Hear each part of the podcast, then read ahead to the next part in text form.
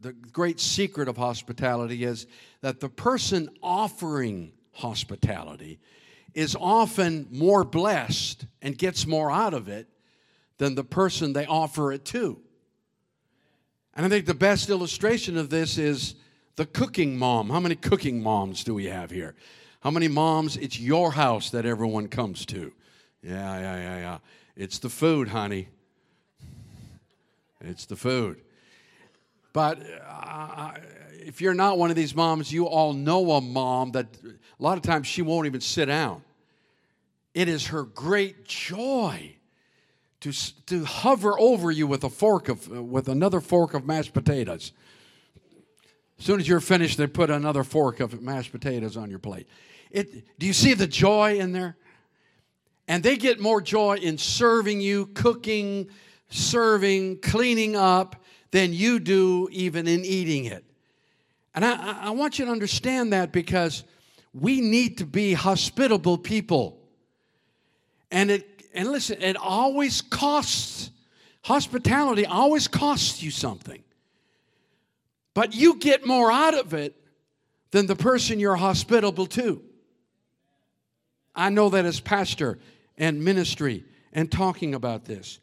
The New Testament has four direct references to hospitality. And just real quick, I want to share those with you before we get to Mary and Martha. And I call them the hospital- hospitality commands. And the first one is, hospitality needs to be pursued. You need to pursue it. Romans twelve, verse one and two. So here's what I want you to do. God helping you. This is from the Message, so you may not recognize it exactly. But you know Romans twelve, right? Take your everyday, ordinary life, your sleeping, eating, going to work, walking around life, and place it before God as an offering. Embracing what God does for you is the best thing you can do for Him. Wow. Don't become so well adjusted to your culture that you fit into it without even thinking. Oh, that, that verse. Apparently, you don't think about it. We're getting acclimated to the culture. The temperature is rising, and we don't even know it. We're just slow. There's how many know they're slowly causing us to compromise? Instead, say instead, fix your attention on God. You'll be changed from the inside out. Readily recognize what He wants from you and quickly respond to it. Unlike the culture around you, always dragging you down to its level of immaturity. God brings the best out of you, develops well-formed maturity in you. Wow, that's an interesting way to interpret that. Then verse thirteen, help needy Christians be inventive. King James says, pursue hospitality. Pursue hospitality. I think the King James says, given to hospitality. And that word given means to pursue. It means to press forward. So hospitality needs to be something that we're, that we're active about, that we think about, that doesn't just happen occasionally or when it's forced on us. Number two, hospitality has to be practiced. Say practiced. First Peter four, verse seven, talks about this, but the end of all things is at hand. Can I get an amen to that? Therefore, be serious and watchful in your prayers. And above all things, above all things, is that a pay attention verse? Above all things, have fervent love for one another, for love will cover a multitude of sins. Amen? Be hospitable to one another. Oh, Paul knows people. Without grumbling. Be, you know, some people will do hospitality, but they don't like it, and they complain. And they grumble.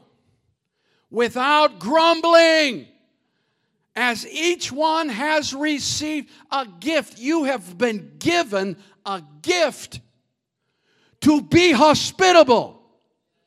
Therefore, minister it to one another as good stewards of the manifold, the many folds of grace. Oh, can I get an amen? Without grumbling. I, I looked up that Greek word. And it's really cool. It's gone goose moose. No grumbling or gone goose moose. You're free to take that if you want to. Second Corinthians nine seven sums this whole thing up with, with this. It says, let each one give as he purposes in his heart, not grudgingly or of necessity, for God loves. Now, he, I know he loves the grumbler too. But there's a special place in God's heart when you give cheerfully.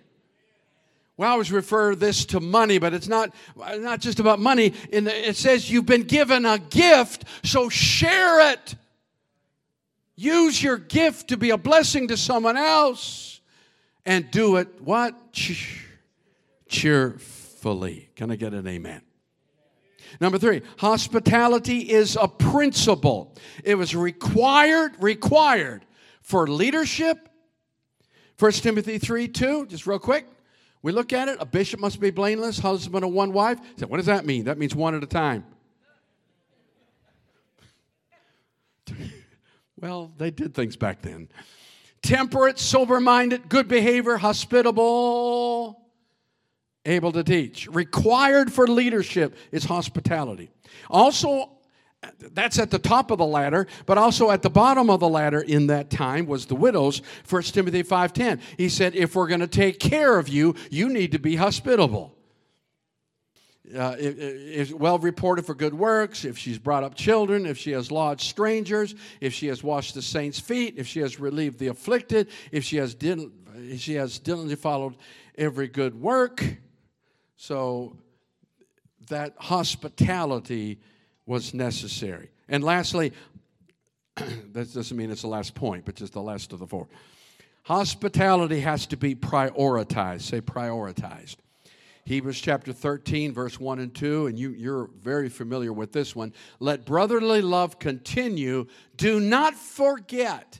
And I think that's important because we sometimes forget to be hospitable.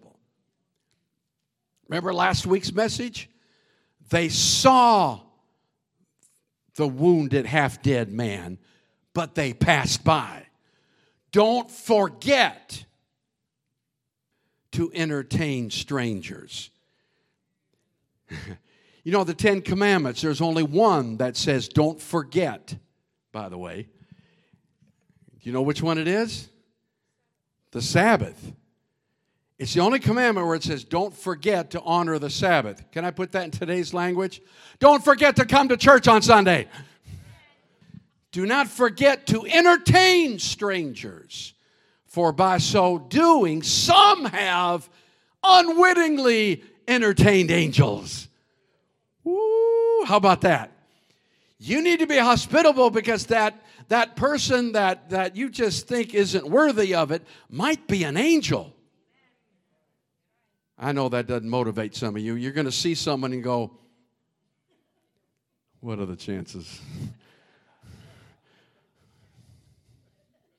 I mean, it might be an angel, but I'm busy. But, but you know what Matthew twenty-five says? You may, ne- most of us will never entertain an angel. I'm sorry. I mean, has anybody entertained an angel? Let me see your hands. I mean, anybody ever entertained? Okay, not nobody here. Some of you were like, oh, it might have been. I don't know. What, what, what does that mean? Wait, you may never, but listen to what Jesus says. He will say to those sheep on his right hand, blessed you come, you blessed and inherit the kingdom, prepared for you in the foundation of the world. For I was hungry and you gave me food. I was thirsty and you gave me drink. I was a stranger and you took me in. Verse thirty-six. I was naked and you clothed me. I was sick and you visited me. I was in prison and you came to me. That's hospitality. And Jesus says, if you do it unto the least of these, you may never entertain an angel, but you can entertain Jesus every day. And by the way, it counts. Hello, you can get to heaven by being a grouch. Barely. But when you get there, there's that thing called rewards. In other words, I guess the size of your mansion, I don't know. Some of you are going to live in a shack for all eternity, I don't know. But here's what I'm saying. Hospitality, that's your works. You're going to be rewarded for that because Jesus says, I feel it when you do it to them. When you bless them, when you help them, when you love them, you're doing it literally to me. So whenever you're hospitable, don't grumble and complain. What if it was Jesus? Because it is. Wow. Wouldn't it be great if we could all start seeing Jesus in other people? Come on, come on, come on. It's interesting, the word for hospitality in the Greek is, is philoxenia. Philoxenia. You've all heard of uh, homophobia. Well, there's a word called xenophobia. That's the next thing you're going to hear a lot about, and it's and it's not it, it's fear of the fear of a stranger or fear of an illegal alien is what'll happen, and you know so we have homophobia, we have xenophobia, but this isn't xenophobia. This this this is this is philo philoxenia, love of the stranger, love of the hosting, love of. Uh, helping somebody, and that that's that's a great that's a great word. Now let's examine Mary, Martha, and Jesus. John, we think, refers to this. He doesn't talk about Mary and Martha the way Luke does, but he does mention that Martha was cooking and serving, and Mary poured expensive oil on Jesus and worshiped him, and that's where Judas shows up. Remember Judas? We could have spent that money on the poor. Jesus said, you always got poor people. Isn't Jesus great? If one of us has said that, we get criticized. Jesus said, you always have poor, and you can always do good to the poor. I don't care how much good you do, there's always going to be more poor people you can help. But he says, I'm here now. And her pouring this on me is something that will never be forgotten. She's anointing me for my burial. Wow. That hospitality. And by the way, in John, we learn that their brother Lazarus is there. And it says Lazarus is sitting at the table. Typical man. Martha's worshiping. Come on. Martha's serving. Lazarus is eating. Typical. But let's get back to Luke's interpretation of it. And you know the story. Luke chapter eight, verse, verse, or I'm sorry, Luke chapter ten, verse thirty-eight. Now it happened as they went that, as they went. Remember, they're going from the north to the south, and they're near Jerusalem. Now Bethany's just like three miles away from Jerusalem. Now it happened as they went that he entered a certain village, and a certain woman named Martha welcomed him into her house. Martha is the one that welcomes him, calls him in. And she had a sister called Mary who also sat at Jesus' feet and heard his word.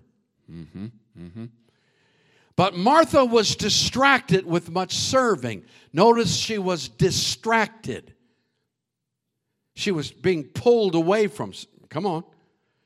And she approached him and said, Lord, how many know she had an attitude? One hand on the hip. Lord, do you not care? Emphasis. That my sister has left me to serve alone? Hmm. Therefore, Tell her. Didn't even ask. Tell her to help me. Jesus, tell her. Get off her lazy behind and help me serve. I mean, besides Lazarus, there's the twelve disciples and Jesus. That's uh, thirteen, fourteen, the two women. That's at least seventeen people and no microwave. How many know it's not easy to cook back then? No electric stove, not even a gas stove. There is fire from wood somewhere in a little... They didn't even have fireplaces back then. They didn't invent the chimney yet. So there they are cooking. So let's look at this a little closer. And the first point I want to make is this. I want you to understand that the Luke, above all other writers, really emphasizes the ministry of women and the contribution of women in the, in the ministry of Jesus. You know, he starts with Elizabeth. We, we, we preached about the widow of Nain, how Jesus was touched with her situation when her only son died. We preached about the sinner woman, you know, amen?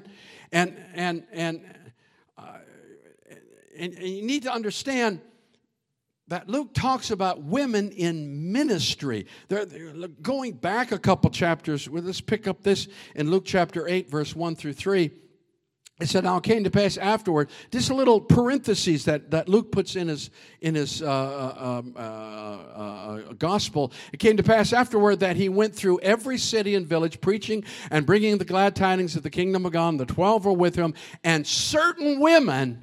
women who had been healed of evil spirits and infirmities, Mary called Magdalene, out of whom had come had come seven demons, and Joanna, the wife of Chuza, Herod's King Herod's steward, and Susanna, and many others who provided from him from their substance.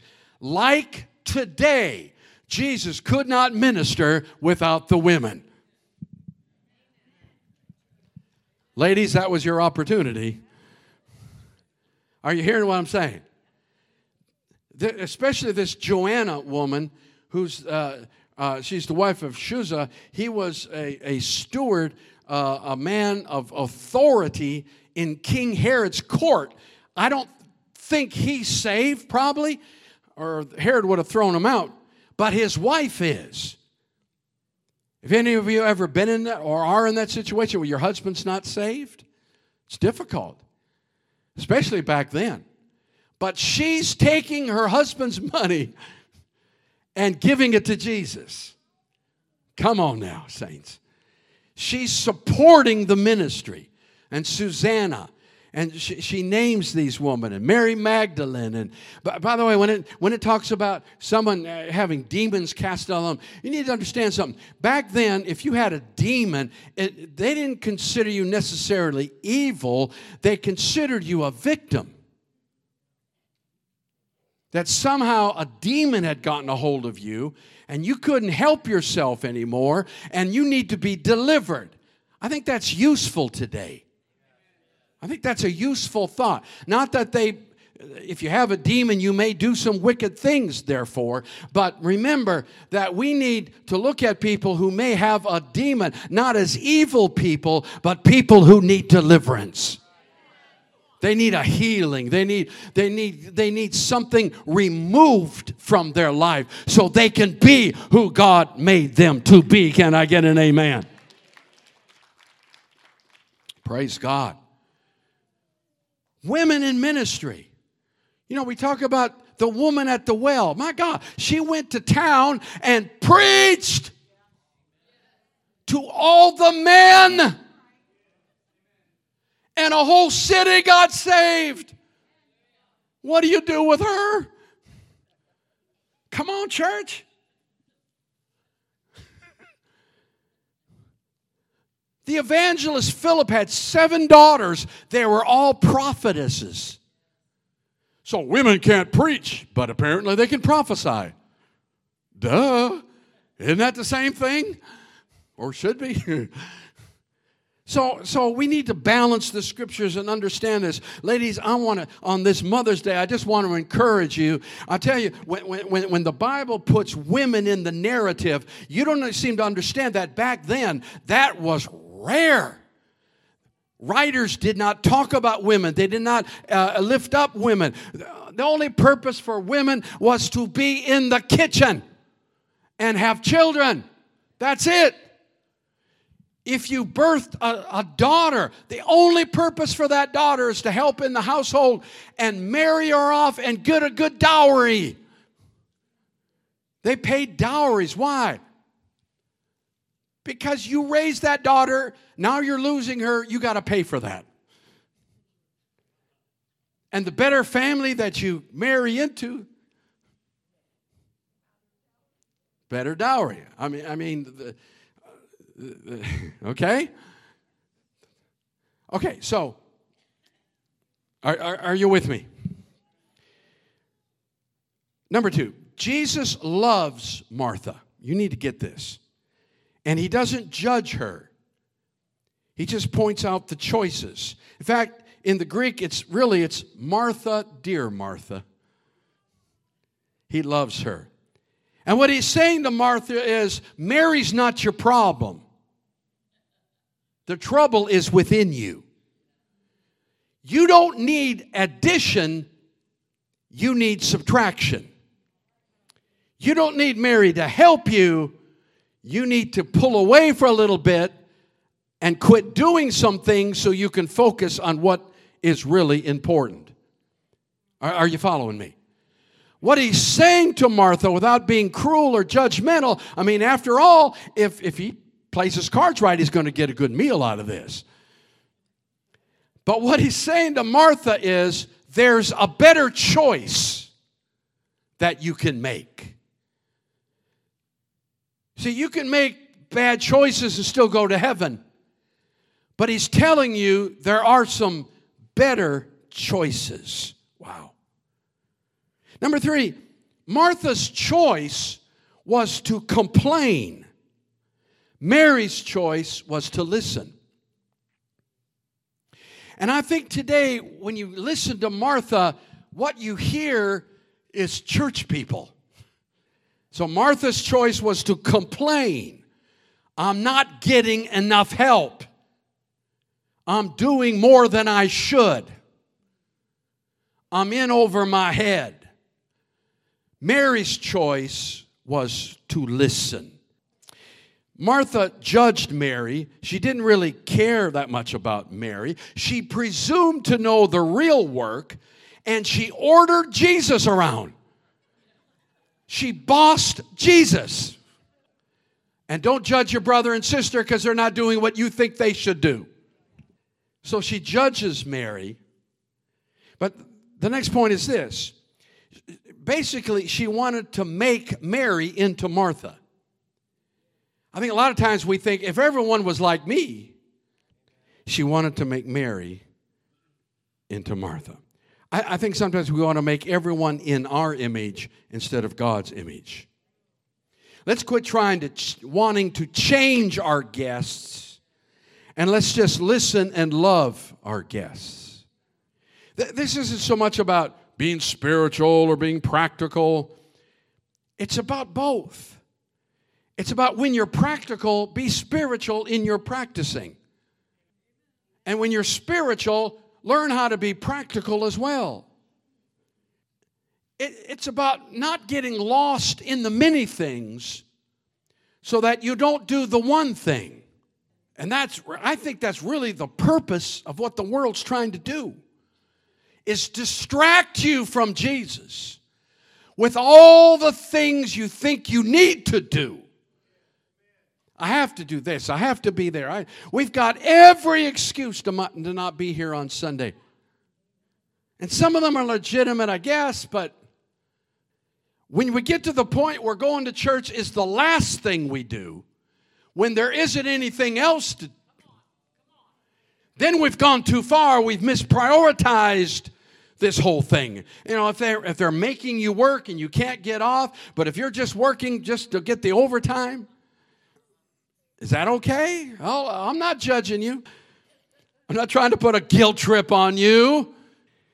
We get lost in the many things, so we miss the one thing. Watch this. In trying to please her guest with a meal, she lost out in hearing what her guest had to say. Listen, when you do hospitality, we need to figure out what the guest needs and minister to that instead of expecting the guest to conform to what we think. Quit trying to make them in your image. Take them the way they are as a guest and love on them, and you'll be surprised what God will do in them. Let me put it another way. I think Martha chose the heavy yoke. Jesus said, my yoke is easy, my burden is light. If it's easy and light, what is there to complain about? If we're complaining, it's because probably we chose the heavy yoke instead of the easy yoke. Let me kind of wrap this up. But Mary, Mary takes a seat at the table, at the feet of Jesus. You got to get this because it's, it's deeper than you think. Because that's where the men sat. Why? Because this is a teaching moment. And women back then were not sent to school. They were not taught the Torah, the Old Testament. And get this, it's not because they didn't think. This is, when I read this, it blew my mind. They didn't, te- the reason they didn't teach women was not because they didn't think they would understand it, but that they would twist it. Oh, those Jewish men. How many know they would not survive in this age? How many know they are, they they should be canceled? Amen. Wow. They thought women would twist the word, so let's not bother even teaching it to them. So when Jesus would be teaching the men, and by the way, when when they would when Jesus taught, he would teach from a sitting position. And most other people would be standing or, or, or laying or s- sitting. But never would there be women sitting, learning about the, the te- of course, with Jesus, it happened all the time. Remember, remember, the ser- remember the Sermon on the Mount? They said there were five thousand men there. They didn't even count the women. Come on. And that's in the Bible. all right, so, so, so watch this. So here's the men, whatever men there may, we know Lazarus was there, who else was there, we don't know. But but the men would be sitting at his feet learning because only men could be disciples, only men could follow. But Luke makes a note that this woman is at the feet of Jesus. This woman is not just worshiping, she's learning, she's picking up on the Word of God. She's going to be a, a force to be reckoned with. She's going to know the Word. She's going to preach the Word. She's going to see lives changed through the Word. Amen. She's sitting at the feet of the Master, learning the Word of God. Oh, come on, ladies. We need to stop delegating women to the kitchen.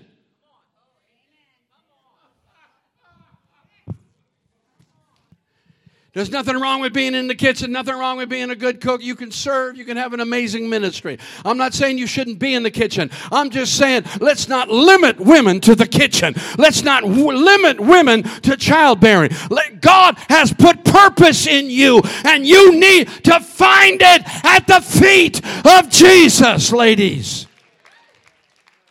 Yes. Yes. Praise God. You know, the question is here to, to you today, what are you going to do with Mary? Are you going to accept her and love her and teach her? Or are you going to say, you belong in the kitchen? Let, let, let, let, let's, let's stop stereotyping women. And let's let them be who God made them to be. And ladies, I understand that you shine best, I think, whatever your gifts, you shine best as mothers. You shine best in the home. I, I get that. God wants you to be that mother. He wants you to raise children. It's so urgent. It's the most important thing you can do. But I'm telling you, you need to find your way like Mary to the feet of Jesus. Learn that word and be the complete, whole mother, amen, that God has meant you to be. If God means for you to raise children and grandchildren, then just do it.